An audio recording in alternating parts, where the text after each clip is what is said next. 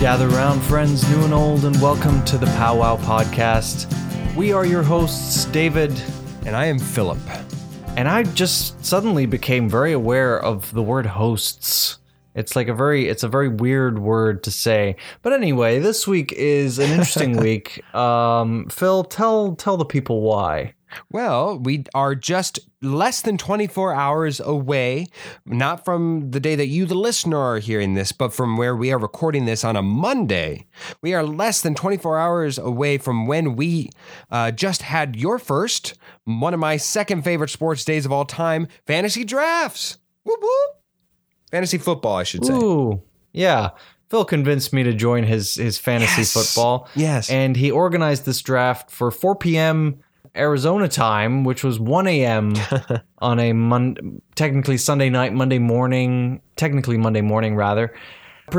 a Monday morning where I had to be at work, or I had to be up for work at 6:30. So it was most unpleasant having to be up that late, but it was fun. It was kind of fun. I didn't really know what I was doing, though. It was kind of like, oh, I guess I'll pick this. I've heard this guy's name, so I'll pick him next.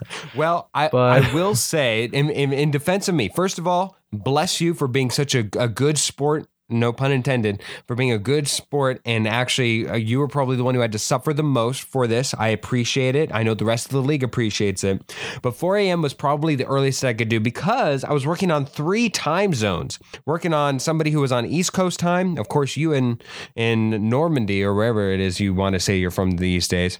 And then me over here and the majority of the league over in Arizona. So I couldn't go earlier because earlier on a Sunday seems we're lurking into either sleep or church territory for the majority. Even 4 p.m., that's still sleep time for me, but I digress. We had some people on East Coast time that if we go any earlier, they would go into work. So this was the happy medium I was able to find. On a Sunday? On a Sunday, yes, for radio. It's a fellow radio friend who had to go into work. Okay. And I could see her schedule. All right. You know, it is what it is. Yes. I did it. You know, I acknowledge if it was such a big deal, I just wouldn't have taken part. But I enjoyed it. Yes. And I'm looking forward to I have played fantasy rugby before, so it's not entirely new. And I know you, the listener, the majority of our listeners are probably like, oh, my God, skip this episode of Powwow. But don't worry, we're not going to be talking about sports very much, if at all. Please don't take this as a warning to go away from the episode. I would argue that this episode's pretty much about everything kind of but sports. I know that we have a little sports peppered in there towards the end, but that's about it. So please make way, you weary traveler, through the rest of this episode and trust us. Put your faith in us that we will not subject you to anything but loads of fun. So please continue to listen on. Let's get to the main topic.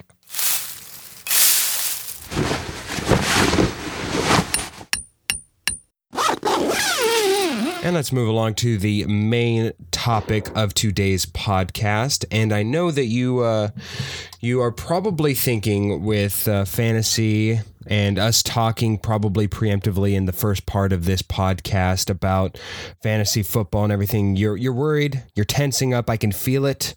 You're worried that we're going to be talking about fantasy football. And yes. Yes, we did indeed have a fantasy football draft last night, David. Congratulations on popping that cherry of yours. I'm so glad I was there to witness it. Yes. Well, I gotta make it. I want to. And but I know you do. But it gave me a wonderful idea for this week's podcast. No, again, you can relax. It is not about fantasy football, But it did give me an idea that we could possibly bring somebody very special and near and dear to my heart and have a fantasy draft of another kind, or actually of 3 kinds if we're going to be specific. But let us introduce our guest. Congratulations, Nick. You are our third guest to not only show up in the game, but also in the main topic. Nick Davies, welcome to the show. Hello. Third time's the charm. Third time is the charm, yes. David, you were saying something? I hate to crush your little thing there, but I think it's 5. So 5th time's a charm. Since you already opened up this rabbit hole, there's got to be something special about there. There was that we did Wednesdays for weddings. Remember? Wednesdays for wedding. Oh, yes. With Julia. Yes, that was the first one. Yes. We interviewed Jake, obviously. Obviously, that was the one I was thinking of as well. We did Veronica Macari, the imposter. Good Lord. Now we interviewed her about her new web series. Yes, we did. And we did Julian DeVizio. Oh, Julian, that's right. How could I forget? All right, yes, Nick, you are number 5, and there is something special, you know. The Five Amigos, I'm sure you've heard of them. They are... Oh, absolutely. The Five Musketeers. The Five Musketeers, absolutely. Anyways, yeah. Nick, welcome to the show. Regardless, whatever number association we have with you, you're very special. We assure you, whenever we go down to number 6, I swear I won't forget about you. Well, thank you very much. All right. That gives us an intro to our main topic. Now, again, we go back to fantasy drafts. And the way that I want to do this is that each one of us, Nick, David, myself, have each come up with a topic of which we want to draft from. Now, the way that this is going to happen is whoever suggests the draft format will then get to pick who they want to have the first pick in their draft. For instance, let's say we were going to go with breakfast foods. Let's say I brought forth to the table breakfast foods. I would say, Nick, since you're our guest, I want you to have the number 1 overall pick. And Nick, you would say? I would say... Sausages. God bless you. And then we would then go to David, and David would say? Bacon. And then we would go back to me, and I would get 2 picks in the breakfast category. So I would go with something, bagels and cereal. And I would go back to back. And then we would go back to David. And then we go back to Nick. And then Nick would get his 3rd choice. And by the end of this, we will each have had 3 picks within the breakfast category and leaving it up to you, yes, you, the listener, to decide who had the best breakfast or whatever category we venture forth into. So without further ado, Nick, I want you to choose between me or David for whose list you want to draft within first. All right. I am going to go, because we are only met today, Philip and I, obviously Philip, we've known each other for a little while. Mm-hmm. So it's because I've made a new friend in David today, I'm going to go ahead and pick him. All right, David, you get to prepare your list first. So go ahead and tell the people what your list is and who you want to pick first. I decided to go with movies, but not just any movies. I wanted to celebrate the greatest man ever to come out of Hollywood. And when I say Hollywood, I, of course, mean Austria. It is Arnold Schwarzenegger movies. Arnold. Yeah. Chopper. We're going to draft. Mine turned into Stewie. Mine turned into Stewie there. I don't really know what happened. Yeah, it was like if Stewie had an Arnold impersonation, which is... Get to the chopper. All right. Fantastic. And David, who do you want to have the number 1 overall pick? Very valuable in this particular draft. Absolutely. I'm going to go with you, Phil. Oh, God bless you. Because there is a clear number 1 pick in this draft. There is a clear number 1 overall pick, and I would be remiss if I did not pick it. And I agree with the pick. Number 1 overall pick for me in Arnold Schwarzenegger films, The Terminator. Now, I want it to be clear, whenever I pick The Terminator, I assume I get all of the series, yes? Or do I just get number 1? You see, I hadn't done that. I keep each movie separate because I think that they are quite different. All right, so since you it is Terminator. Okay, then I will get the original as per David Hoffman's draft rules. Next, we go to Nick. All right. You know what? I'm going to go with Twins. Absolutely. There's something about Arnold Schwarzenegger and Danny DeVito being twin brothers that's just absolutely perfect in my mind. So yes, Twins. Twins goes off the board at number 2. David, you get back-to-back picks here. Where are you going to go? Yes. I actually think this is the quintessential, as much as Terminator may be more famous, I'm going with Predator. Predator is the ultimate Arnold film, and it had the handshake that very nearly shattered the space-time continuum. Yeah. Yes. If you've seen the movie, you know exactly what I'm talking about. So yeah, Predator. And for my second pick, since I get to go twice in a row here, I'm going with Terminator 2, which I actually value higher than the Terminator. I think it just offered a little bit more Arnold. All right. So there you go. We go to Nick for your second selection. These are all great, great movies. You Twins, of course, being the odd stepchild out. And you know what? I'm going to keep with that and pick another one that you're not going to expect, which is Jingle All the Way. Dang you! Dang it! Dang it! And there's one reason why. Why? It's because at the very end, and there's spoilers here. If you don't want to hear it, then turn your volume down. But at the very end, when Arnold's dressed up as his son's favorite superhero, and his son, for whatever reason, already doesn't recognize him. This giant, huge dude. The Batman effect. To make it even better, his son's like, I just wish my dad was here. And then Arnold's, don't worry, I think he's here somewhere. Oh, God, it's perfect. It's so good. Well, fantastic selection, Nick. Obviously, that was in my cache of available titles to choose from. And I will have back-to-back picks here. So where I'm going to go with to close my draft out. Ooh. See, any draft is out of a necessity and a proper evaluation. So with Nick actually to the category of bad Arnold subjects, I will have... Excuse you. How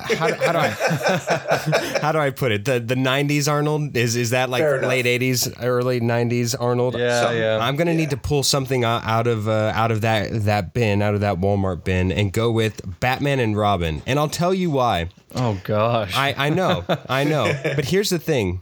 One, the best part of that film absolutely is Arnold, because he's the only one who, it feels like, knew that it was a bad film, went along with it being a bad film, and absolutely acted his part insane. He hit every pun as if he was reciting Shakespeare.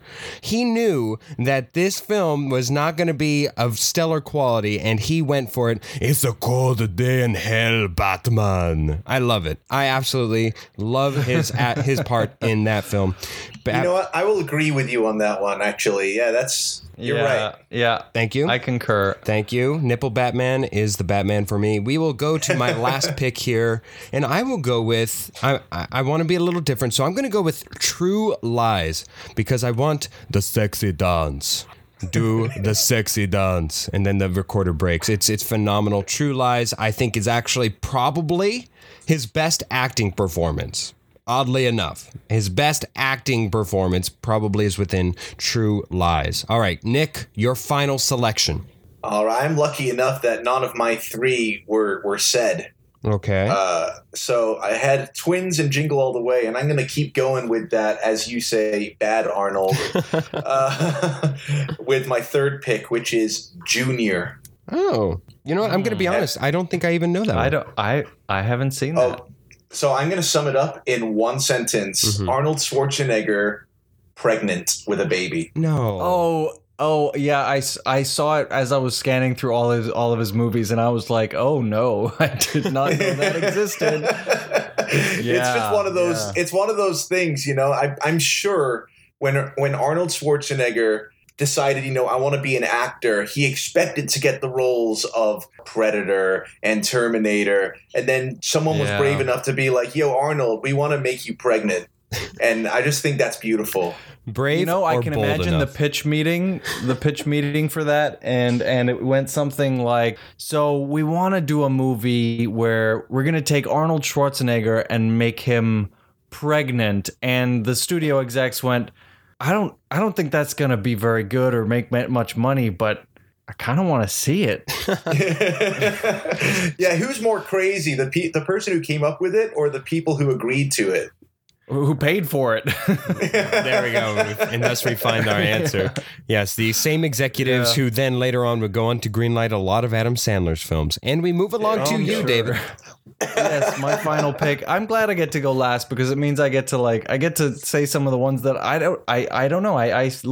I came up with 7 because I wasn't sure if you guys were going to pick the same ones, and I might have backup plans. Look, I think escape plan's a relatively new one. It's him and Sylvester Stallone. Mm-hmm. Stallone. And honestly, I think that is actually, like, forget old Arnold, 80s, like 80s, 90s, you know, where he was sort of seen as this like bad actor.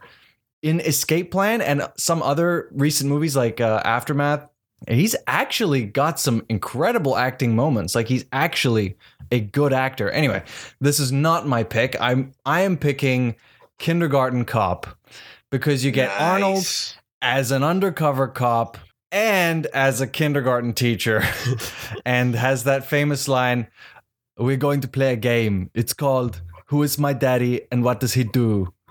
And that's just one of my favorite moments in cinematic history. So there you go, Kindergarten Cop.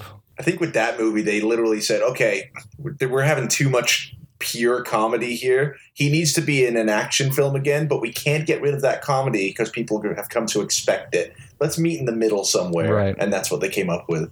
Absolutely. Sure. Absolutely. I'm glad we filled this out rather well, and only one sequel, which is actually kind of surprising. And I'd say the number one off the board that we didn't use was probably The Expendables. That's probably I was thinking that, yeah.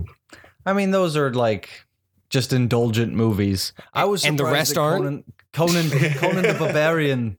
Conan the Barbarian didn't come up. That's true. That's true. Very true. All right, we move along. You know what, Nick? We'll go to your draft next. So why don't you go ahead and tell everybody what your subject is and who you wish to pick first in your draft? Well, my draft that I decided to do was roles in movies or characters in movies that were just perfectly cast. Yes. Just casted so they could not have been cast better if they tried. This is a very good category that you brought to the table, Nick. I was pleasantly surprised when you brought this. I said, you know what? That is a fantastic subject. I'm very excited to get along to it. Who do you wish to go first overall? Who went first last time? I did. All right. You know what? Let's go with David. Okay. Go ahead, David. All right. So I have a question. Are you reserving the right to veto any of these picks if you disagree that they were perfectly cast? No, I will not have the veto. I will speak my mind, but I will let you have your opinion because that's what adults do. All right. My the more you know. Well, it's nice to be among adults. I wouldn't say that. All right, my first pick, I'm going to say Heath Ledger as the Joker in The Dark Knight. I can't think of anything just more. Just amazing. I think we'll find a lot. I know. I certainly did in the superhero realm. You can certainly pick your fair amount, and Heath Ledger as Joker is an arguable top number one overall pick, right? And it's a tough thing because there's a lot of actors who've played that same comic book character, you know. So, but he hands down just killed it. Yes, in a way that no one else came close to. Well, Joaquin Phoenix might say, hold my clown makeup. Nope. But I would agree with you. Some would argue for Joaquin Phoenix. I just to put that out. Many would, but they're wrong. But you know, wrong. I think with that, I think that both actors were perfect for the film they were in. If Joaquin Phoenix was in Dark Knight, it wouldn't have been as good. If Heath Ledger was in Joker, if he was obviously still around, it wouldn't have been as good. I think both actors for the respective movies were just absolutely perfect. A poignant point there, Nick. I agree. I too will go. Go ahead, David. Oh, okay. All right. No, I think that with Joker, as in the movie Joker, it was essentially, hey, Joaquin Phoenix, you're an amazing actor. You've proved that already. You do you, man. You do your thing. We'll just capture it on camera. Whereas Heath Ledger crafted a Joker that worked so perfectly for the movie he was in. You know what I mean? Like it was a little bit, it was more nuanced. All right. And I know you as the listener, you hate that word because what does it even mean? But damn it was nuanced. We can cuss? Okay. Oh, we can cuss? Oh, absolutely. Now do try to hold back some just because I do have to edit all this. So if we just go into a fucking tirade and go all the way down this shitty level, then I will have to go beep, beep, beep, beep, beep, beep, beep, beep. So feel free to be open and authentic. Just don't go overtly crazy with it. I, too, will go down the superhero path that David has laid forth for me with the other one that I thought was a contentious #1 overall pick. I'm going to go with Robert Downey Jr. for Tony Stark. For me, that is just, it's perfect casting. I whenever you think of the character, you think they are synonymous with one of each other. I know that the comic books have now been more drawn towards putting it with a more Robert Downey Jr. face, if you will. I think that you can go down. That was my next on the list. Wow. Absolutely. The superhero pick. I think that it was perfectly cast and a good arc and movie set. So we go to you, Nick. So that's a great one as well. That was on my extras list. If one of my other ones was taken. So good. But you know what? I'm going to go, and this actor, I think he was perfect for all of his roles. So just making it into one movie was hard enough. But Robin Williams, as Mrs. Doubtfire. Ooh. There's a lot of grunting going on here. Yeah, but yeah, I can't imagine anybody else playing Mrs. Doubtfire to the level that he did. He was just incredible. No, you're absolutely correct, and we'll probably I know. I mean, not to give away strategy here, but I know that a lot of Robin Williams's roles, outside of like maybe, say, I don't know, a lot of his roles are very much stylized and only work with him. So he's going to have a prominent place within any of these types of lists. Oh, yeah. Definitely. So your back-to-back pick. So you start out with Robin Williams as Mrs. Doubtfire. So besides the D, who else you going with? So this one is kind of out of left field, but I always say, in my mind, this is the most perfectly cast role of all time. Whoa. Matthew Lillard as Shaggy in the live-action Scooby-Doo movies. Oh. You know what? That is not a bad pick. Not on my list, but it should have been. This is a good pick. This is a very good pick by you, Nick. Fantastic. As soon as I saw it, I thought like they somehow made a live action version of the cartoon character they'd already made. He embodied that character just so perfectly. Yes. Amazing. Yeah, I actually met him in passing once. Oh yeah. Yeah, he came to do a talk at AMDA while I was there. And I wasn't privileged to be in the room where he was giving a talk, but I did like sort of walk past him and I sort of, just sort of said hi. Oh, that's awesome. He's so good. He is very good, very talented actor, and you're right, definitely fits the subject of actors who were perfectly cast in their roles, which means that I now get to go to my second pick, being the middle of the picks here. You know what? I think since we're on a Robin Williams run, I'm going to go and get a little risky and go with Robin Williams myself. I'm going to go with Robin Williams for Genie in Aladdin. Because here's the thing. I've seen many renditions of Aladdin. Being in youth theater will do that for you. You see every form of Aladdin. And you can do Aladdin a couple different ways. I know it doesn't give you much room, but there's some. But Genie always has to be played one way. Genie must always be played in the way you have to have the certain stylizations. You have to have the certain tonalizations. You have to sing it with a certain chutzpah. Because of Robin Williams, you have to do the impressions, you have to do so much, and you're essentially bound to copy what Robin Williams did, the template that he did. There's not a lot of interpretation there because of how well he did it. Robin Williams as Genie is my second pick. So good. And I completely agree. I was bouncing between Mrs. Doubtfire and Genie for my pick, so I'm glad I let you have yours on that one. Yes. David?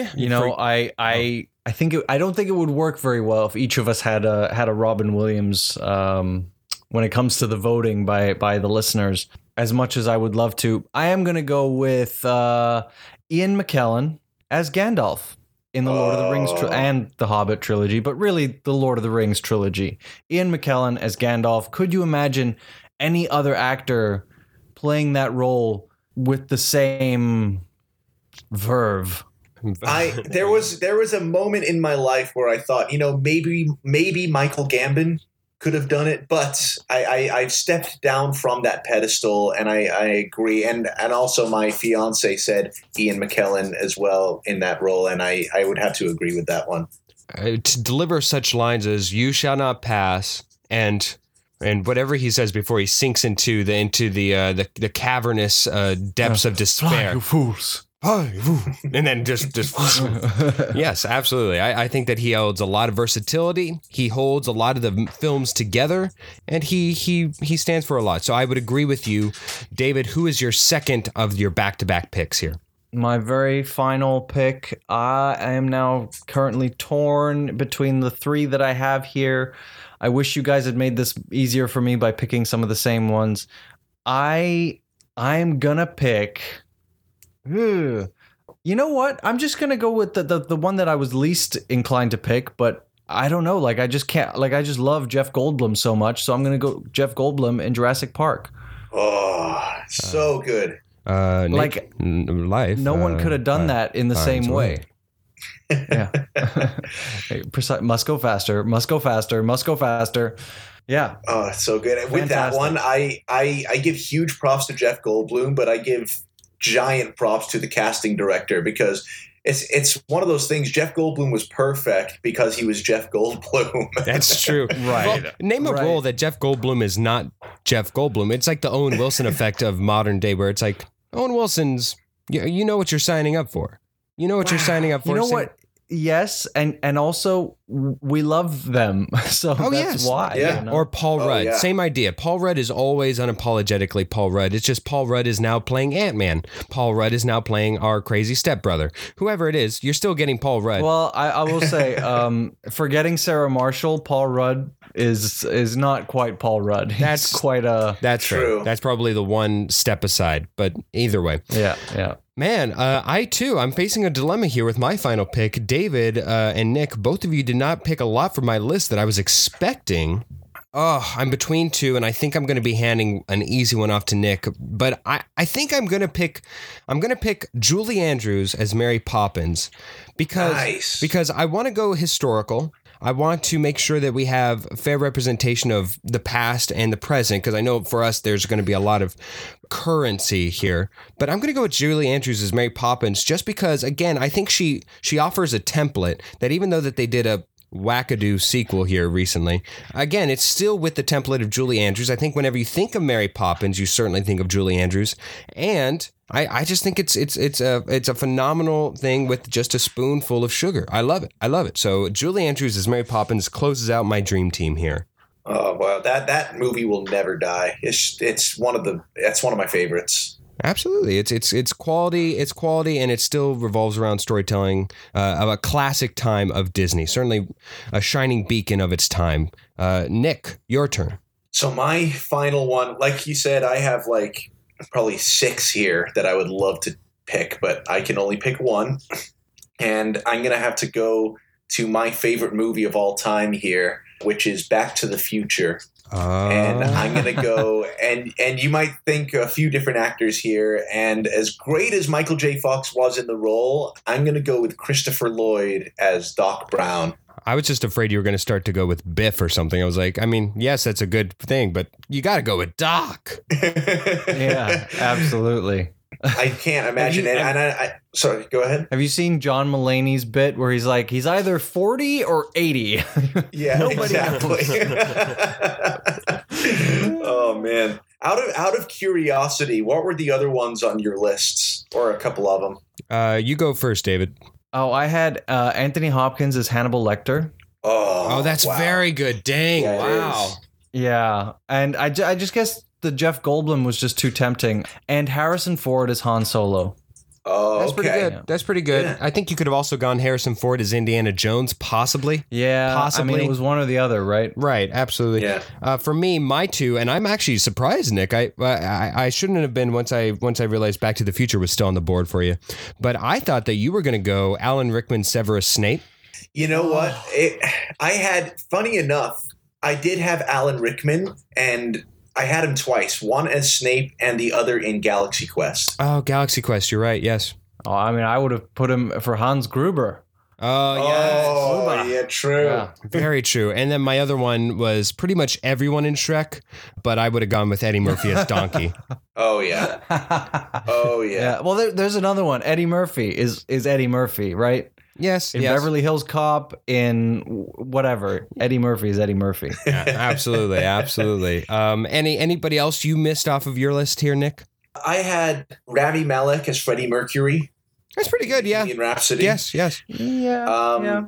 I had Jack Black as Bethany in Jumanji. Yeah. You know what? You're actually that his performance alone made that, I think, a much better film than what it probably would have been otherwise. Yes. Good selection. Yes. And the other one I had was James McAvoy in Split. Ah, you know what? Yes. I too will agree with this one. I will agree with it. I think Split and even his inclusion in Glass, I thought were both quite good. Oh yeah, so good.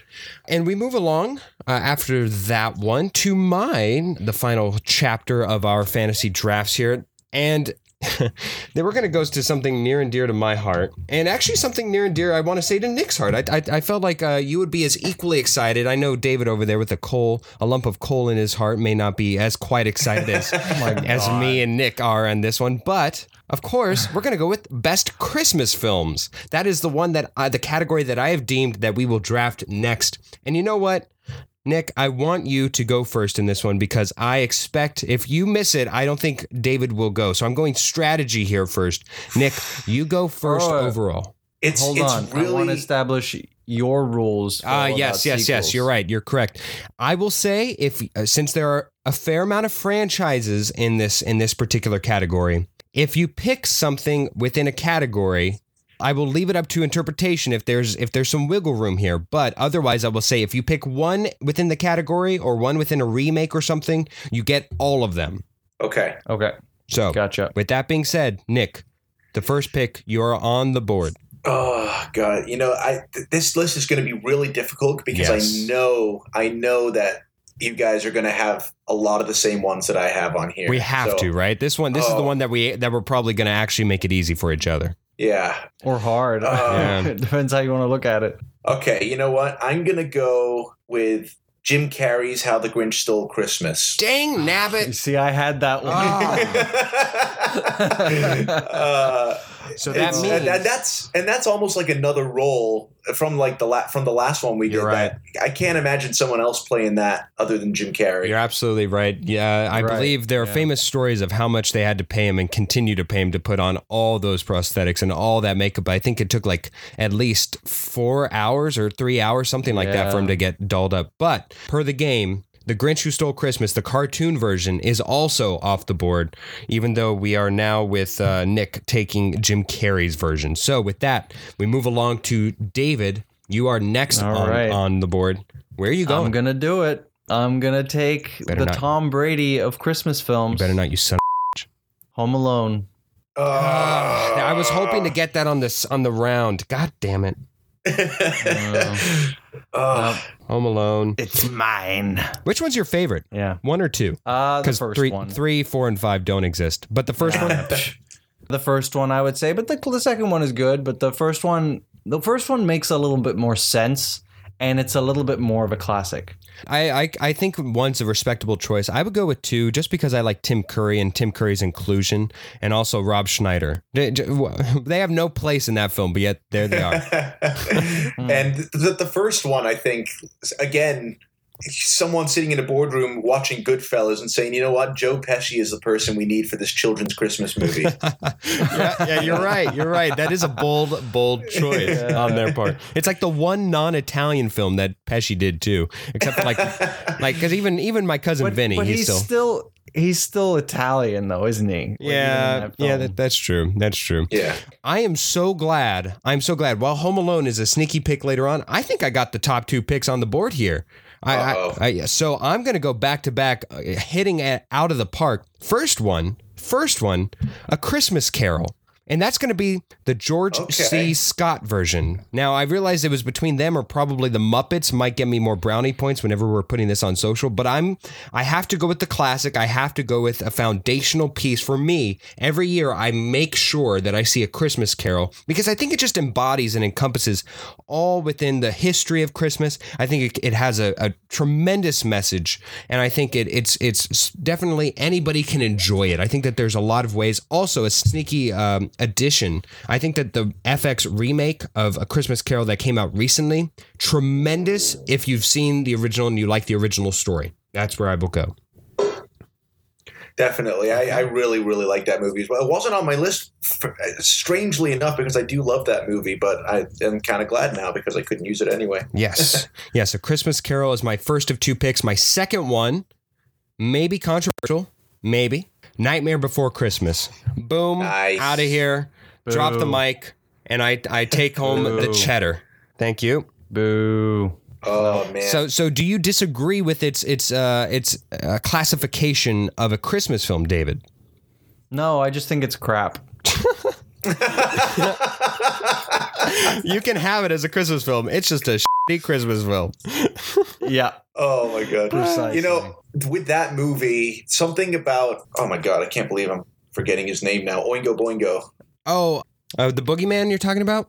No. I will think of it, but the guy who wrote all the music, Danny Elfman, that's it. Oh, yes. Danny Elfman, something about him coming from a band, a rock band, and creating music for films. That is literally my dream in life. So I have a special place in my heart for him, and I will agree with that one. All right, so I got my top two picks at the third overall slot. I love it. We go back to David. Where are you going with your second pick here, David? I mean, my first two picks were Home Alone and Home Alone 2, and this is my third, so I'm also happy. Die Hard. Ah, there we go. That was on my list. Yeah, it's right there. So we all can agree betwixt us. It is a Christmas film, at least the first one. Yes. The first and the second one, actually, are both Christmas time films, but the first one especially. Third one's a bit of a reach, right? That's the LA one with Samuel L. Jackson. Yeah, but I don't really. Does that even take place at Christmas? I don't know. It does, I believe, but it's during the entire after day. The first two kind of follow the same sort of vibe, and then beyond that, it just sort of gets a little ridiculous. But yeah, Die Hard, most especially the first one, obviously. With we were talking about Alan Rickman as Hans Gruber. Yep. Yes. One of the greatest movie villains in history. So there you go. There's my second pick. Nick, you get your last two picks here. Did we nab any from you? You took Home Alone and Die Hard, but those were both on my extras. So my first original three are still intact. Okay, here we go. The first one, I'm going to go with, and honestly, I could take either movie. There's two versions of this movie, I think only two, and I could take either of them because I love them equally. Miracle on 34th Street. Yep. Yeah, there you go. You got your heritage Christmas film. That's good. Exactly. Like, it's one of those that, you know, you're not sitting on your edge of your seat, but it's one of those feel good, sit down with a hot cup of cocoa and fire, throw the fire on, even if you're in Arizona and boiling. You're right. And just, you know, it's the pure essence of Christmas, and I love it. All right, so there you go. You've got your heritage film. The one thing I think David's list is missing, but where's your third and final pick going, Nick? I'm blown away that no one has said this one because I thought this would be the first one to be taken from me, but Elf. Yeah, it was on my list. Yeah, just a little further down. I don't necessarily want to get into this disagreement now, but I hate Elf. I absolutely hate it.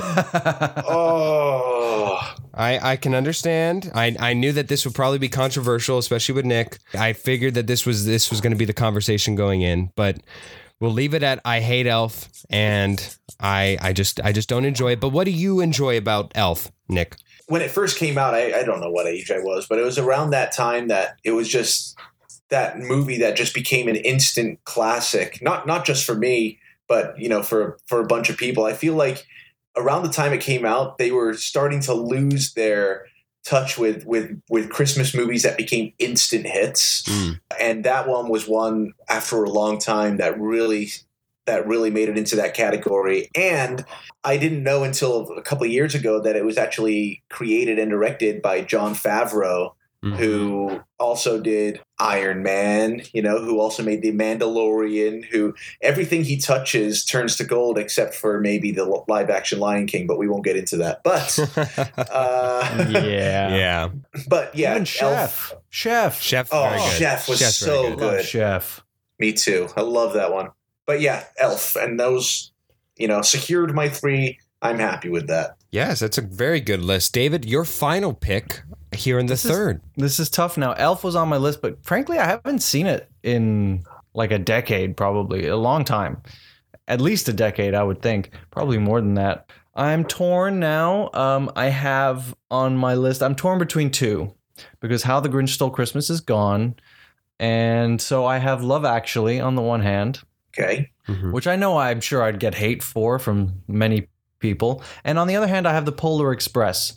And the only reason The Polar Express is on my list is because I was in the live show of it. I think I'm going to go with...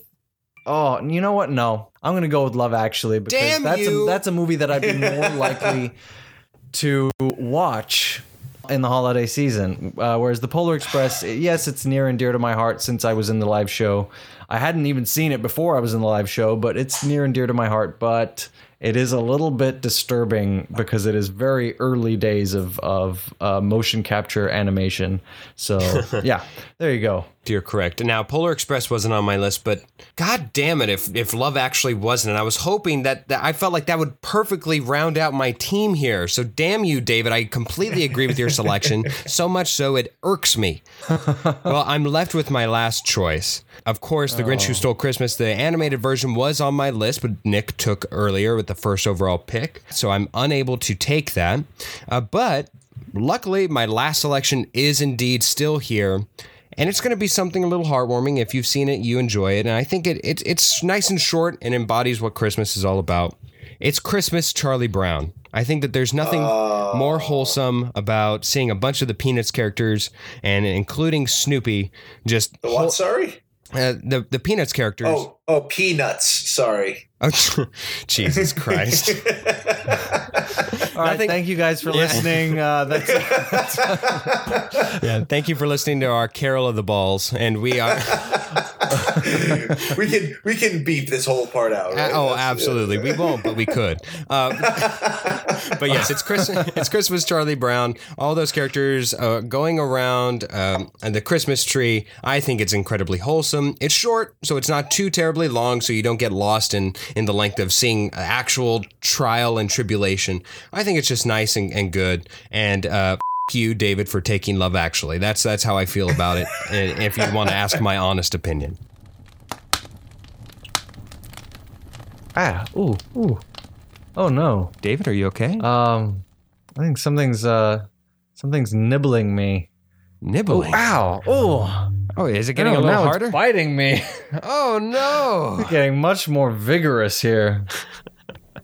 Yes, indeed. It is that time for our mini seg of the week. David, which segment would it be this week? It is Bite Me. Ooh. God, I love it. Yeah. Phil, I'm going to invite you to go first. Bless you. I was going to, after our main topic here, I was going to expand upon my thoughts of Elf as a Bite Me, but you know what? I feel like we'll probably get into that the closer we get to the holiday season. I'm sure that there will be much more time for that, so enjoy that tease for episodes to come. But my Bite Me this week, cats simply are not better than dogs. I don't care. And you know why I know this? This all can boil down to one very simplified reason for me, and it is as follows. The best cats in the world are worldwidely known as behaving as dogs. Whenever you go to somebody else's house and they say, I've got the best cat in the world. When you ask them why, and it's like, well, they kind of act like a dog because they can do this, or they'll let you rub their, whatever it is. They act like a dog. Therefore, just get a dog. Even the worst dogs in the world are either trained to be that way, I feel, or they are trainable to be better.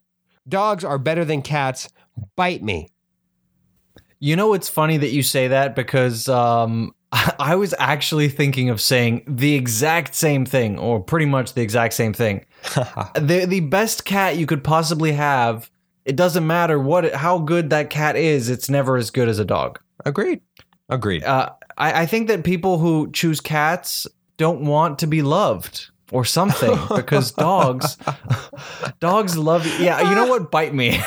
It's not even my bite me, but bite me. Bite me as well. Dogs will love you. Whereas cats will tolerate you when it's convenient for them. Yeah. Yes. Or even just tolerate you. Dogs are just the purest souls. Anyway, well, mine is something slightly different. It's totally different. If you are parallel parking your car and you find a space at the very end of a street, you are a complete piece of shit if you don't park all the way up to the edge of where the red area starts. And this is in America, obviously, there's the red zone where you can't park. You got to park all the way up to that red zone. The edge of your car should be at the edge of that red zone. If you don't do that, you are wasting space and making life more difficult for everyone else. You know what I mean? Are you following me here, Phil? I absolutely agree with you here. This is just a matter of geometry. It drives me nuts. Yes. And then even if you're leaving not enough space for a car to actually park in front of you on the other side, it doesn't matter. Then that's everyone else's fault. But you at least can pull all the way up to the edge of the legal parking zone, so you leave enough space for as many other cars to fit in as possible, especially in a city like LA. And by all means, DM me if you want to fight about this, because I am up for it. I've got my dukes up, okay? I was going to add to what you said. Yes, this is a bit more on the suburban lifestyle, certainly LA, because people from Tennessee or Ohio are saying, I don't know, what do you mean you don't have space to park? We've got nothing but space to park. Right. But if you live in those suburban areas, absolutely, wasting space is not an option. You are just entitled if you don't use each and every available inch. Just be aware of your surroundings. Or if you aren't, bite me.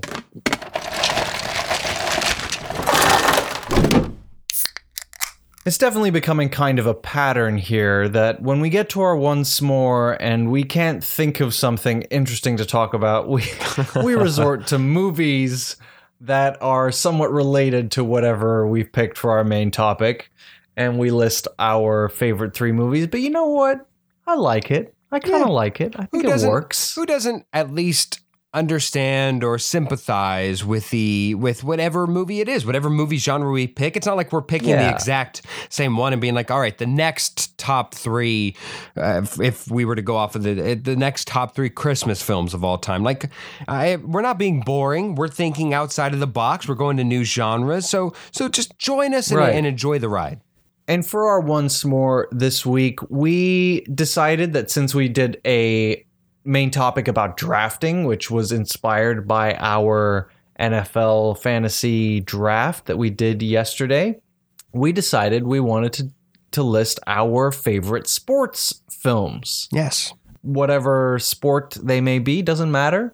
Phil, do you want to start out with your number three? Yes, my number three, and it's arguable that it could be number one. It's this freaking good. But Talladega Nights.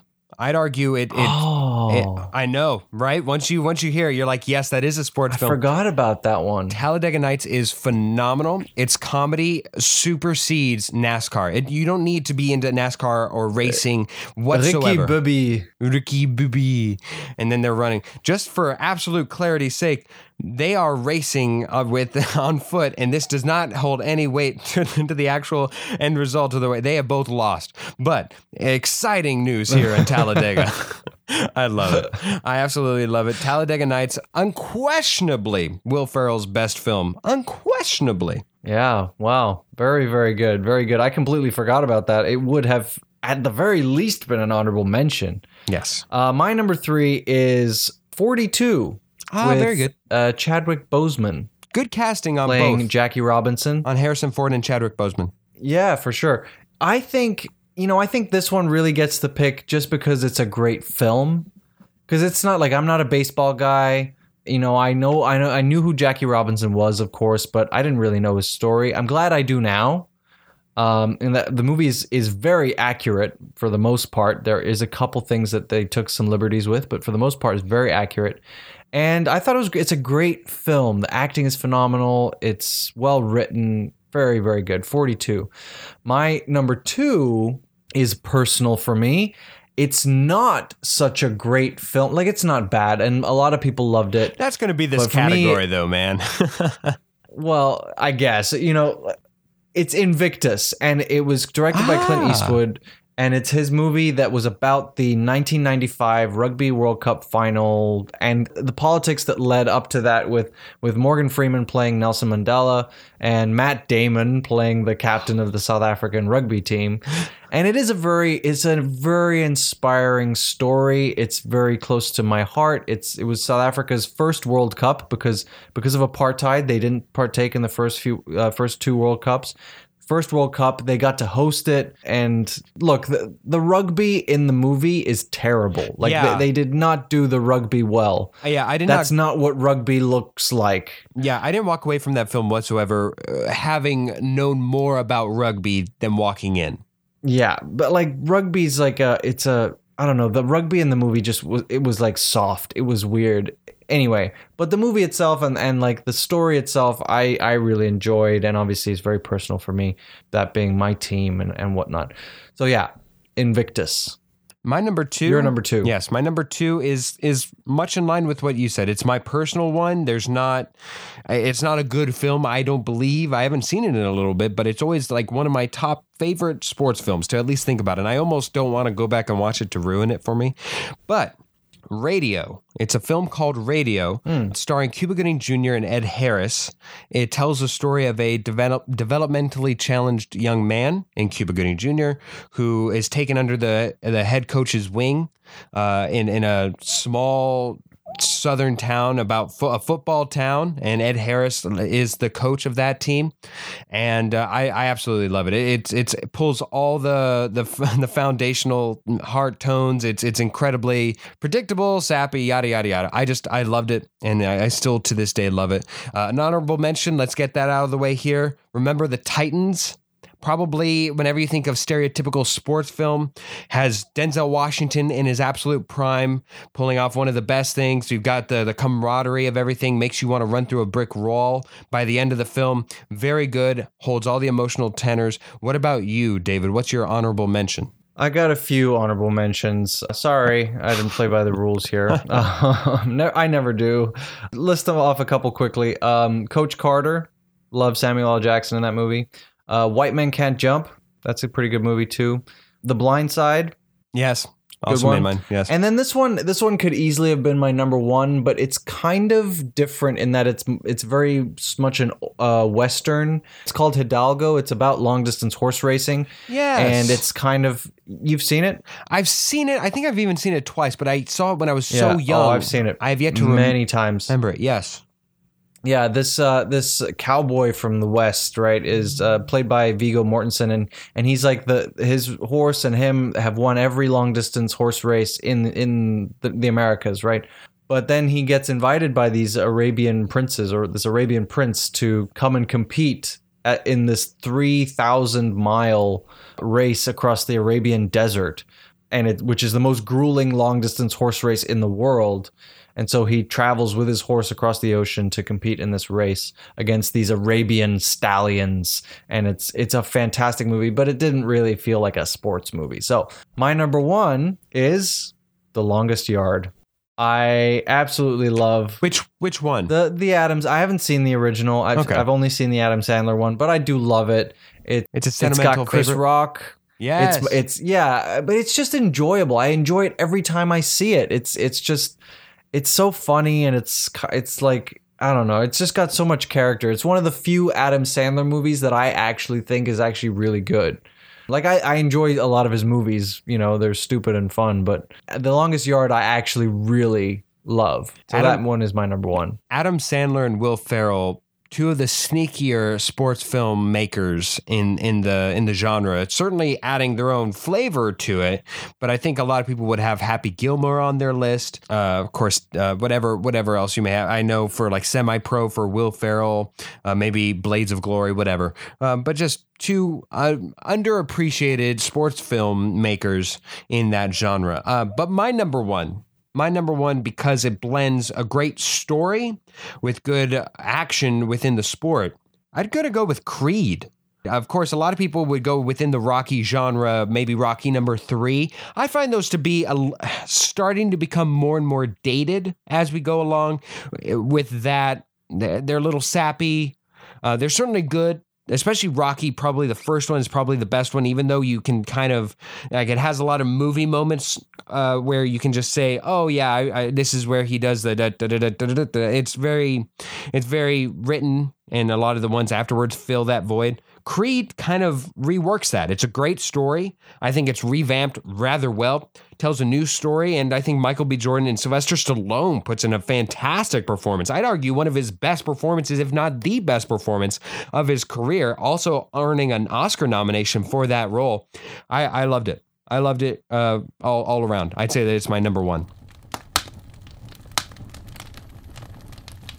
And now we move along to the game. And of course, we bring back the wonderful, the illustrious, the, would you say vivid, Nick, is a fair adjective to describe you? Vivid? I mean, I've been called worse. Yeah. Yes, absolutely. You're very loose and creative with the way you use adjectives sometimes, Phil. So why not? But here's why not. Yeah. Why stop now? Why stop now? No one's going to stop us now. As a wonderful. You may be the first person to describe a human being as vivid. Well, I think Nick though. Nick, would you not say that that's a fair adjective with all the fun stuff that you do and the boldness that you exude? I will. Yeah. I mean. If I say yes, I'm egotistical, and if I say no, then I'm lacking self-confidence, so I'm kind of in a corner, but I'm going to say yes for simplicity. Sure is probably the...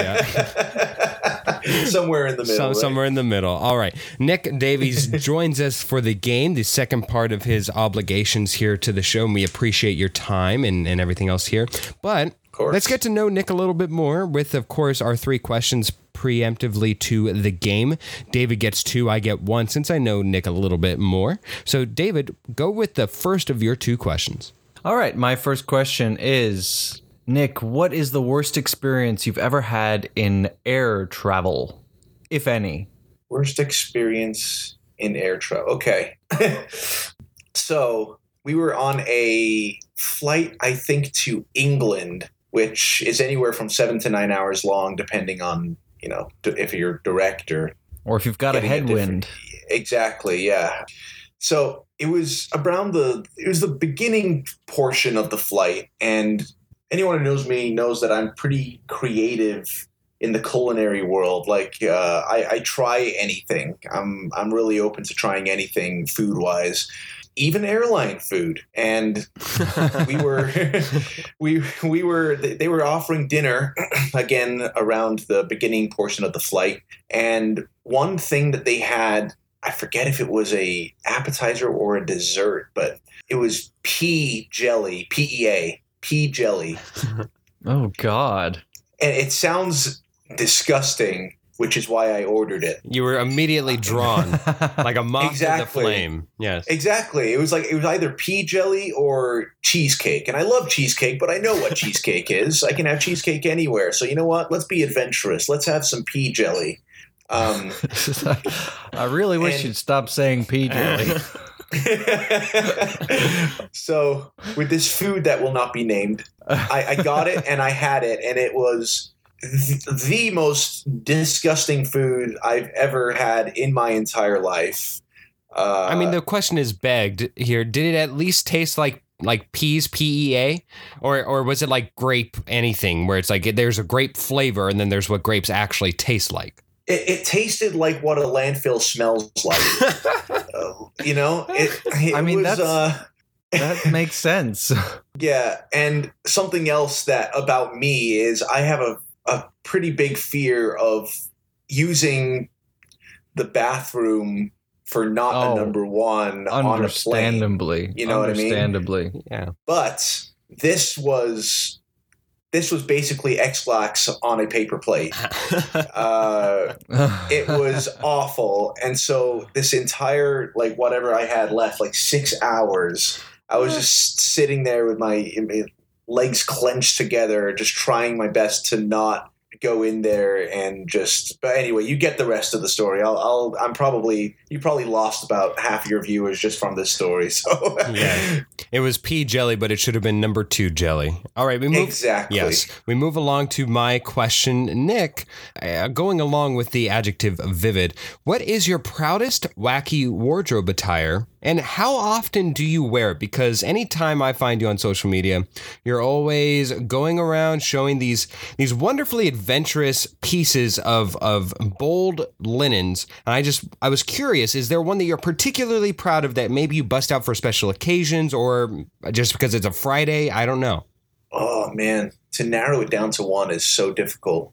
Can I give you top 3? Is that against the rules? Go ahead, my friend. Go ahead. Okay. First one. I have a blazer that is kind of checker prints, like light blue and dark blue checkered prints all over. But on every other checker, there are red cloth tassels hanging off. It really looks like something that would have been around in the Sgt. Pepper era. And as soon as I saw it, I loved it and I got it. And I try to wear it as often as I can because it's one of my favorites. So that's one. Number 2, I have a full suit that honestly, after COVID, probably doesn't fit me anymore. But I have a full suit that is a nice 3-piece suit version of the Iron Man suit. No. Yeah, it's so cool. And yeah, it's so. I'll send you a picture of it. It's really, really cool. And I used to work on DCL, Disney Cruise Lines, and I would always bring it on and just wear it around for Marvel Day at Sea that they have on there. Right. And it's so cool. And if it doesn't fit me anymore, then I'm either going to buy a new one or lose weight or both. But it's so cool. So that's number 2. And then number 3. Just buy 5 of them, like in a range of sizes. So you always have one that fits. Exactly. Yeah, I mean, Tony Stark didn't just have one suit, did he? He had many. No, he had an entire repertoire. Right, and you can nickname them the Mark 1, the Mark 2, the Mark 3, the Mark XL. Exactly. And then my third one, I rarely ever wear this. I don't know why. I really should, but it's basically a hat that is shaped like a flamingo. Well, of course. So, is it from the carcass of a flamingo, or is it? No flamingos were harmed in the making of this hat. It was the flamingo's body was the actual hat part, and then its neck actually sticks up at the front of the hat to reveal the face at the very top, and then the legs hang down past your shoulders. So it's really a sight to behold. And those are my top 3 wacky wardrobe attires that I own. I love it. And after these descriptions, right, David, will you acknowledge that vivid was perhaps somewhat appropriate? Sure. Yes. Why not? There's probably some other adjectives rolling around his brain to describe me, but. Well, I don't know. Phil just has a way with making up words. All right, Nick, I'm glad you said that you were an adventurous eater. I'm curious, what's your favorite thing to cook? My favorite thing to cook. Wow. Well, he did say eater, not chef. Nick, do you cook?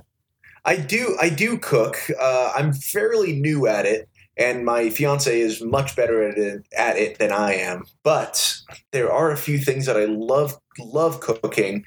Oh God, to choose between 2 though. You know what I'm going to go with? I'm going to go with ratatouille. Oh. Now, Ratatouille is just... Were you interested in Ratatouille? Had you ever partaken before Pixar's film? Oh, absolutely not. Okay. No, I had never... Completely inspired. Yeah, completely inspired. Okay. Exactly. I had no clue what it was. And the only reason I decided... It was actually... I think it was the first thing I ever made.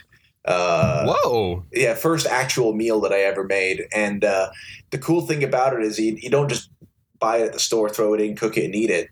Like everything else I had eaten before that. No, you actually... Exactly. No, you have to literally make everything from scratch. Even the tomato sauce, there's about 6 or 7 ingredients that just go into the sauce alone. Mm. And then you chop up all the veggies, put them in the oven, and it's honestly the way you make it and the way what it turns out to be. It looks so delicious on screen as a cartoon in Ratatouille, mm-hmm. and it tastes even better than that. It's so good, and I love making it. It's really easy to make too. Including your first time making it, was it as good as it has come to be, or was it a little hard to digest that first time? No, I think honestly, I think I've gotten better since I made it the first time, but I still think the first time I tasted it was the best time I've ever tasted Ratatouille. Yes, you had an ego moment. You dropped your spoon. Exactly. Yeah. I hired a rat immediately. It's still roaming around the house somewhere. Yeah, and what it's yeah. pulling and tugging, who knows, but it's going around. Oh my God. Yeah, so I would have to go with Ratatouille. All right, so there we are. Ratatouille. It sounds like rat and patootie. Rat patootie. All right, we know a little bit more about Nick, a little bit more. So now let's find out a little bit more about the game that we'll play. David, why don't you tell us what game you selected today? Based on our main topic where we drafted things in certain categories, I thought I was very clever, where essentially this is a which came first game. So we'll name 2 things, and the contestants will have to decide which one came first, which was the original, which was the first draft. Yeah. There we go. There we go. Full circle. If I do say so myself, yeah. So there you go. Fairly simple. Is it understood by everybody? Yes, I think so. I believe so, yes. Do you wish to go first, David? Why not? Yes. All right, Phil, you and I both have a skipping stone. Don't forget.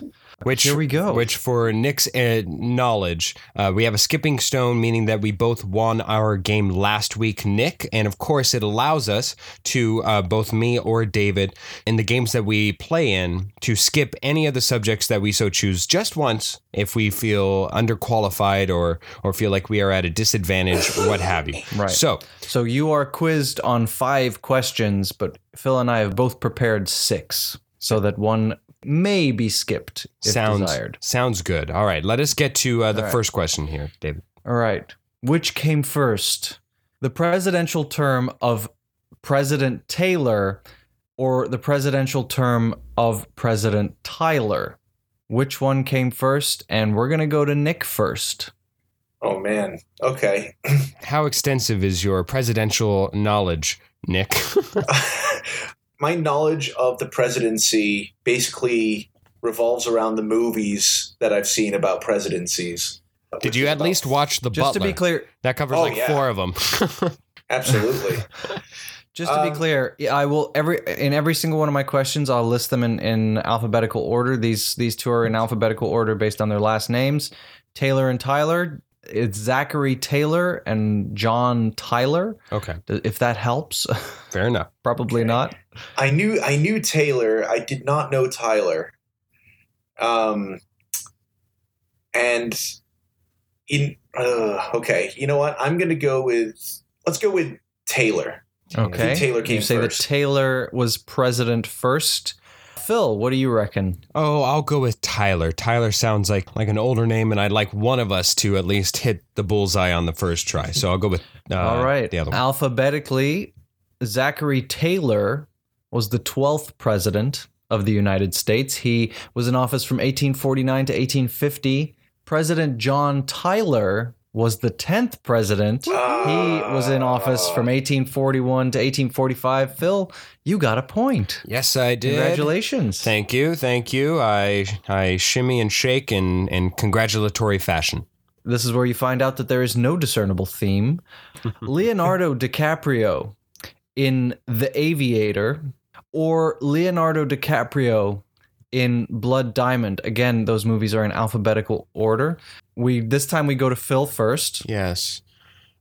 Which one is the first draft, as it were? Yes, I believe it's Aviator. I'm going to go with Aviator. Okay. Phil says The Aviator came out first. Nick, what do you reckon? You can pick the same thing, or you can pick something different, just to be clear. Well, I know The Aviator came out in 2004. I don't know how I know that. I was going to say, out of what crevice did you pull that out of? Good Lord. Oh, I love movies. I love movies. So I know, but I have no clue about Blood Diamond. I think it was around the same time. You know what? I'm gonna go with The Aviator as well. I have a feeling about The Aviator. And you're absolutely correct. It came out in 2004. Oh, Blood Diamond came out in 2006. So well done to both of you. Yes, you both get a point. Nicely done. Phil, you maintain your lead of one.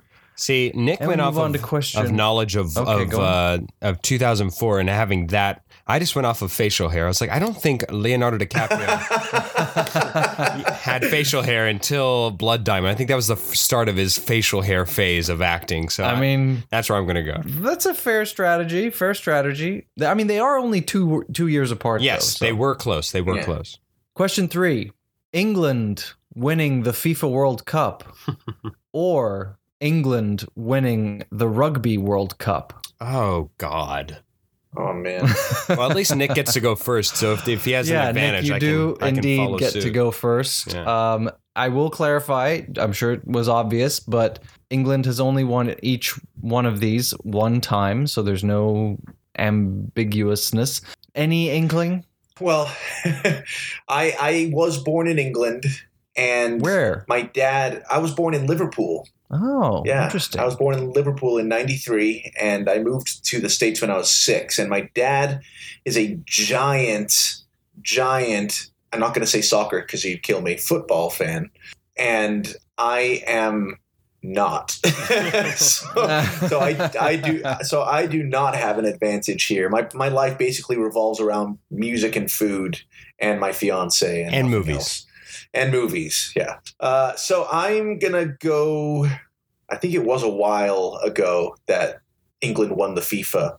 So I'm going to go ahead and say FIFA. Oh, God. I thought – unfortunately, it's different with the World Cup. So that's the problem, is that I know that the World Cup – I know like Liverpool won recently, whatever the hell it won. I couldn't even tell you what the hell it won. But I know it won – it won the Premier League. Yeah, the Premier – there we go. But that's just within – yes. That's just within England. So I think England is, if I remember some off-air conversations with David, just spouting off rugby facts, I want to say England has been good as of late in rugby, which means that I am led to believe that I haven't heard anything of similar note with England. I've heard of like Russia and Germany and France and everything else being good in the World Cup as of recently. So I'm going to go also behind Nick and say that I believe that it's FIFA that England has first won their winning. Okay. So you both pick the same thing again. And these are not close. These are not close at all. There is 37 years between these two. England won the FIFA World Cup in 1966, and that's the only time they've ever won it. The Rugby World Cup hadn't even been established at that point. The first Rugby World Cup was in 1987. Nice. So England won the Rugby World Cup in 2003. So you both get a point there.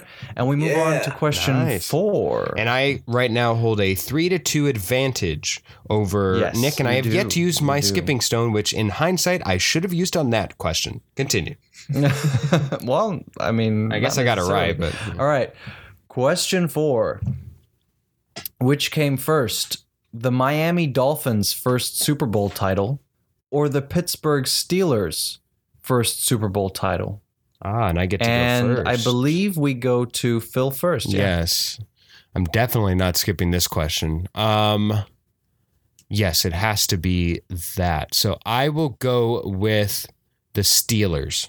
Like I said, I know nothing about sports, but if this was Who Wants to Be a Millionaire, Philip seemed like he knew what he was talking about there. I'm gonna go behind him. I'm gonna say Steelers as well. I hate to say it, but you should have gone against Philip because you're both wrong. Yeah. The Miami Dolphins first won the Super Bowl title in 1973, and they again won in 1974. Right. And the Pittsburgh Steelers One in 1975 and then 1976. I knew that they were close. But yeah, they were right next to each other. Yeah. But unfortunately, the Miami Dolphins won first. So Phil, you are still on 3. Nick, you're still on 2. Yes. Yeah, we're going to go with Phil first on this last one so that, okay, Nick, you have the opportunity to pick the opposite because to give yourself a chance to win, right? Gotcha. To force a tie. To force a tie, correct. Question 5, which came first? Adolf Hitler's death. Oh, God. Or the nuclear bombing of Hiroshima. Oh, man. You keep doing this to me, David, I think I actually, you plug in the questions at the end that I actually do think I have a shot at, and then I just forget with like the first 3 questions. So I don't think I want to skip this because I believe, if memory serves right, Hitler died first. And the war with the Japanese nation was still going on, and they were the last holdout, if memory serves. So I will go with Hitler died first. All right, Nick. Now your only chance to force a tie is to pick something different, but it's up to you. Oh, man. Which one came first? Between Hiroshima and Hitler. Well, Hitler's dying. Well, you know, it's so... Man, well, you know what? I'm going to go with the opposite anyway because I don't know. And if there's any chance that Philip is wrong, then I could tie. Sound logic? So you're going with Hiroshima. I am. Hiroshima? I don't know how you're supposed to pronounce it. I apologize. Well, Nick, you never had a shot with that question because Phil had it right. Hitler's death was on April 30th, 1945. And Hiroshima was August 6th, 1945. So there you go. Why don't we just, I want to see what you guys would have picked for the 6th question that we never got to. Sure. Best Picture winner, Forrest Gump, or Best Picture winner, The Silence of the Lambs. And which Nick, one? You first. Yeah, which one came first? Ooh. I feel like these are back-to-back years regardless. I think Forrest Gump was early 90s. Well, obviously it was the early 90s, but it was the same year that Shawshank came out, and I think Shawshank should have won it. And then Silence of the Lambs. You know what? I'm gonna go with Forrest Gump. Okay, Phil, what do you reckon? I probably would go with, which one came first? I think it was Hannibal came first, or Silence of the Lambs came first. Because after that, they needed a palate cleanser. Thus why they chose Forrest Gump, I believe. I could be wrong. Well, they were actually 3 years apart. And Phil, you would have been correct on that question as well. Which means, Phil, of the 6, I mean, obviously only 5 count. But of the 6, you only got one wrong, right? Yes, I end the game with... Yeah, you only got the one that you should have gotten right, which was about the Super Bowl. Yes. Well, but yeah, congrats. There you go. Thank you. 4 out of 5. A game well fought, but I hope that you fare better in this game that I have composed of for both you and David. And I actually, I know that there's one that you will do well in, and I have one that I think David should do well in. So we should be giving you a fair advantage here that maybe without putting it forward on which one the advantage should be. I think maybe David may or may not skip. Here we go. First question, here we go. Which artist or artists had their debut album come out first? And again, we're going alphabetically. ABBA or Billy Joel? And Nick... oh, dear. Nick, we go to you first. Oh, my God. Okay, so a little backstory here. I'm in a few tribute concerts. And one of them is to ABBA, and the other is to Billy Joel. So you should know this. You absolutely... So no excuses for getting it wrong. You'd be surprised. I will say, I don't think either one of these debut albums I was even aware of. I don't even think that there's a song on there if I looked correctly. Well, I'm like one of the biggest fans of Billy Joel that has ever lived. And I know that his debut album, Cold Spring Harbor, came out in 1971, which is very early. And ABBA was known for being a 70s group, but I can't imagine them releasing anything like pre-70s. They just don't seem like a 60s band. They seem like 70s only. And since Billy was 71, I'm inclined to say that Billy Joel's Cold Spring Harbor came out first. All right, so he's going with Billy Joel, I should say. And David, where are you going? I have no idea. I'm sure your reasoning is sound and you might be correct, Nick, but my first thought, and there's no justification behind it whatsoever, was ABBA. So I'm going to go with ABBA. Nick was correct in Cold Spring Harbor being Billy Joel's first album, of course, the debut album. And of course, it coming out in 1971.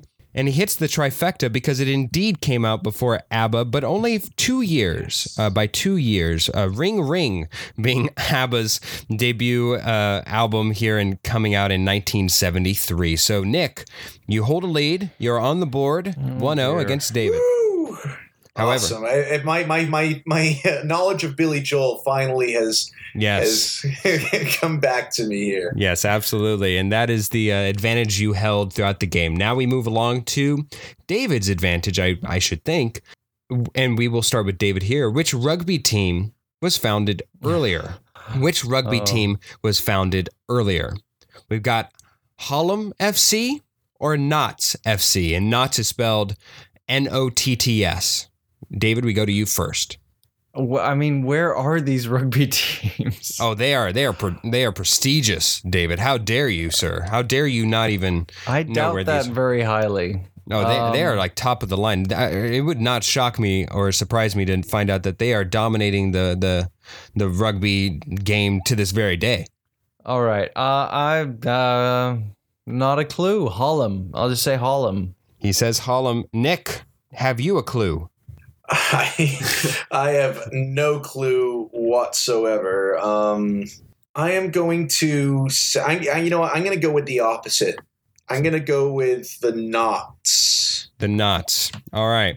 It's a game of has and has nots, and unfortunately, David has stumbled upon the has. Hallam was indeed founded first in 1860, and Notts was founded in 1862. So by 2 years, David wins this round. So you now are both. Are you going to tell me now where these clubs even exist? Where are they from? I have no clue. Rugby's your neck of the woods. I have no clue. I just look. I look things up. Probably chose like the most tiny, like obscure clubs somewhere in the countryside in England. But they matter. They absolutely matter. All right, tied at one apiece. Right. We go to the third question again. Remember. You have your skipping stone, David, should you want it. I do. Which European fine cuisine option originated first? And we go to Nick here first. Fish and chips or shepherd's pie? Oh, man. You know, I'm going to go quick with this one. I'm going to say shepherd's pie. They both involve potatoes, but I think, and I could be wrong about this, but I don't think fries or chips in this case were... invented? I don't know. Thought up until much later than people would have discovered shepherd's pie.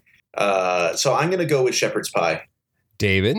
I am going to go with the same thing. However, I will say my reasoning is slightly different. I just feel as though, how do I put this? I just feel as though fishing and then breading the fish feels like a slightly more recent thing, whereas...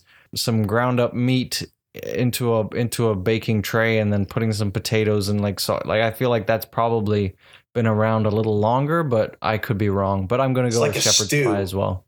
Yes. Yeah. You both were incorrect in that they are actually very close to each other, with the years being 1863 and 1854 between the two of them. Wow. But you're both. Oh. Correct in that it is indeed shepherd's pie coming out, narrowly edging out fish and chips, with shepherd's pie also being synonymous in its time of origin as cottage pie, which just sounds like a euphemism for a goat herder's daughter or something. I don't know. Well, shepherd's pie and cottage pie, though similar, are different, and they are both really delicious. Both really delicious, according to Nick, who is, as we've established earlier, an adventurous eater. All right, next one. With both of you tied now at 2 apiece. Which American fine dining establishment was founded first? Burger King or McDonald's? And we go to you first, David.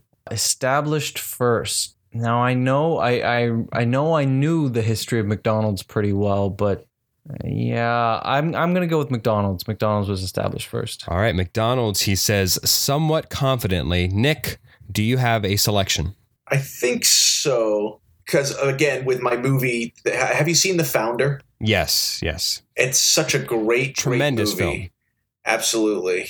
And I think they said that McDonald's was founded in 56, I think. Maybe 55, I don't know.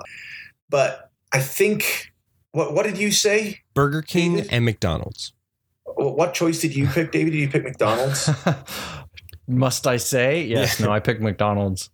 Okay. You know what? I'm just going to go with Burger King. And with the throwaway just Burger King option, Nick pulls ahead as Burger King was invented, or I guess founded, in 1954. McDonald's coming out slightly after in 1955. 55. That's right. And we move along to our perspective final question here, and we will go first with Nick, as he is pulled ahead and holds a 1-point lead, as to give Hoffman a chance to tie here. Which Kanye West album came out first? Skip. Oh God! and this... Thank you. Yes. Unbeknownst, perhaps. I'm not giving that any airtime. Okay. Oh man. Nope. He wants a full skip. The full enforcement of the skipping stone. Nick, just so you are made aware, and Kanye West is, of course, David Hoffman's gripe in life. He finds him to be worth no time of his minding. So therefore, we move along to our 6th question, which goes to Nick's side of things. Which Amber Heard film came out first? Drive Angry or Zombieland? My God. And I do not have an advantage with this because I avoid any movie that even has her in it. Drive Angry, of course, the immortal Drive Angry with Nicolas Cage. Needless to say. Fun fact: I've never seen that movie. Is it fun fact if you don't like her? Is it that fun? Maybe not in this case. I actually don't even know anything about Drive Angry, so this is literally a shot in the dark here. So I'm just going to go with the movie that I recognize, which is Zombieland. He goes with Zombieland. Hoffman, are you going to... Well, I've got no choice but to pick something different, right? If I want to have a chance here. If you want to have a chance. Yeah, I guess I'll pick Drive Angry. Drive Angry did indeed come out in 2011, again, with the immortal Nick Cage, Oscar-worthy performance, I'm sure. However, Zombieland came out in 2009. It did indeed. Which means, Nick, with a score of 4-2, I should say, you do pull ahead. And you drift forth into the sunset with a victory. A victory. Congratulations, Nick. Woo! I'll take it. Absolutely. The tiebreaker, of course, was how many calories are in 1 cup of cottage pie with beef. But I'm very glad we did not have to go there. Too many. Too many. And there we are. So, Nick, thank you so much for coming on the show. Is there anything that you'd like to, in your final moments here, that you would like to promote? Anything you'd like to usher the people to? Very kind of you offering that. Thank you very much. I am doing a bunch of concerts around, but I'm all over the place. So I would say just go on Facebook for that. But I have released recently a couple of songs that are on Spotify and YouTube. And for anyone who is a fan of the Muppets out there, I did a cover of Rainbow Connection during this whole lockdown thing. And it took a lot of work, but I'm really happy with the way it came out. So if you want to take a listen to that, go ahead, go on anything that streams music, iTunes, Apple Music, Spotify, YouTube, and just search Nick Davies Rainbow Connection, and you'll find it there. And I hope you like it as much as I enjoy putting it together. You know, if I may, Nick, David, I have to forward you this video that Nick did. Again, I think I hope it's during quarantine, and otherwise my timing's off.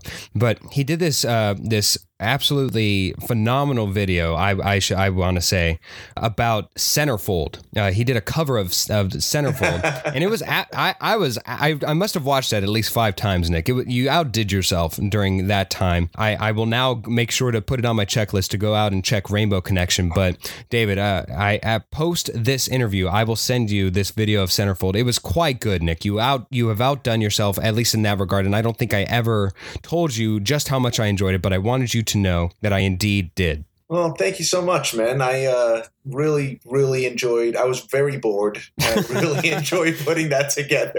Yes. It looked like a time waster, but damn if I didn't enjoy every second of it. It was you utilized a lot of household objects to make the entire sound. I loved it. So anyways, thank you, Nick. Well, I look forward to it. Yes, you should. You should. Nick, thank you so much for joining us. And with that, let's go to the scores. And with that game, I move my record up to a 10-15 overall record, and David goes to 11-14. I'm catching up, David. Catching up. That slaps. The weekly penance where we each go deep into our cinematic minds and we find out which thing slaps that week, whether it be David's weekly rendition of what I feel the most slappage about, or if it's my trying to stay on theme. You'll find out what slaps here, now, in your pants. Da-da-da-da. You didn't like that? You didn't enjoy that? I loved it. I thought it was fantastic. I guess I'll go first. I actually had something written down and I suddenly changed my mind. I haven't done a movie in a while. And I did watch a new movie this week. Neither one of us haven't. No, you did. You did The Suicide Squad a couple weeks ago. Not last week, but the week before. I watched Jungle Cruise this week. Whoa. And you know what? Whoa. I thought it was great. I thought it was dandy. You thought it slapped? Yeah. Why not? Did you not like it? I haven't seen it. Not by choice, just out of I haven't had a chance. Look, it's a Disney film. It's not winning. Well, I mean, it might win one of like the obscure production design Oscars or something, or special effects or something maybe like costumes that. Or something. Yeah. Yeah. But it's not going to win any like Oscar acting performances. But I thought it was well written. Well performed by the cast. I thought the cast was really good. The story was interesting. It could be accused of being kind of cookie cutter from Pirates of the Caribbean / The Mummy. In fact, people have already made that claim. But you know what? I mean, those are both great franchises, and it does a very good job. And I had a couple issues with it, but you know what? It's a refreshing. A fun movie. It feels unique, which is not something we get from Disney very often these days. No. So yeah, Jungle Cruise, that slaps. My That Slaps, of course, is going to try and stay on theme, of course, with our fantasy drafts being this show. I went to Mariah Carey, and the song is Fantasy. It slaps. Okay. That's really all I need to say. Whenever you listen to it, I think of. It's funny how much that song in particular has permeated films, because now with Free Guy, I believe is the new Ryan Reynolds film. It's very prominent within that film. But even before that, I always associated it with Rush Hour, the first one, a favorite of ours. Both of ours. And yeah, the little girl sings it right before she gets kidnapped. Fantasy by Mariah Carey. That's the song of this week. You are one of the few people who would ever even utter Mariah Carey's name outside of December. Of course. She is the queen of December. Each and every year she makes like millions because of the one song. But Phil, it's August. I just freaking brought in a Christmas themed fantasy draft. You think I give a about religions of when to talk about Christmas? I love Christmas all year round. All right. Mariah Carey, Fantasy, that slaps. All right, from the bottom of our drafty campsite, we would like to thank you guys for tuning in, and we have a few other thank yous to throw out. I would like to thank Cassin Crossland and Jake Corlang for their wonderful work in the music that you hear every week on this show. Thank you to Tara Amstutz for her wonderful graphical design work, for all the artistry that you find on the podcast and anywhere else we can promote it. Thank you, Tara. Of course, we also have to thank Josh Hans for his wonderful musical and instrumental interludes that we find in between them. They are fun, nifty, and crafty. I love them. Thank you so much, Josh. Spread the word, tell your friends, share whatever you can. We are on Spotify, Apple Podcasts, Google Podcasts, and iHeartRadio, but no Pandora because screw you, Pandora. Follow us on Instagram. We're at powwow_podcast and tune in next week. It's just a sweet, sweet little baby bear.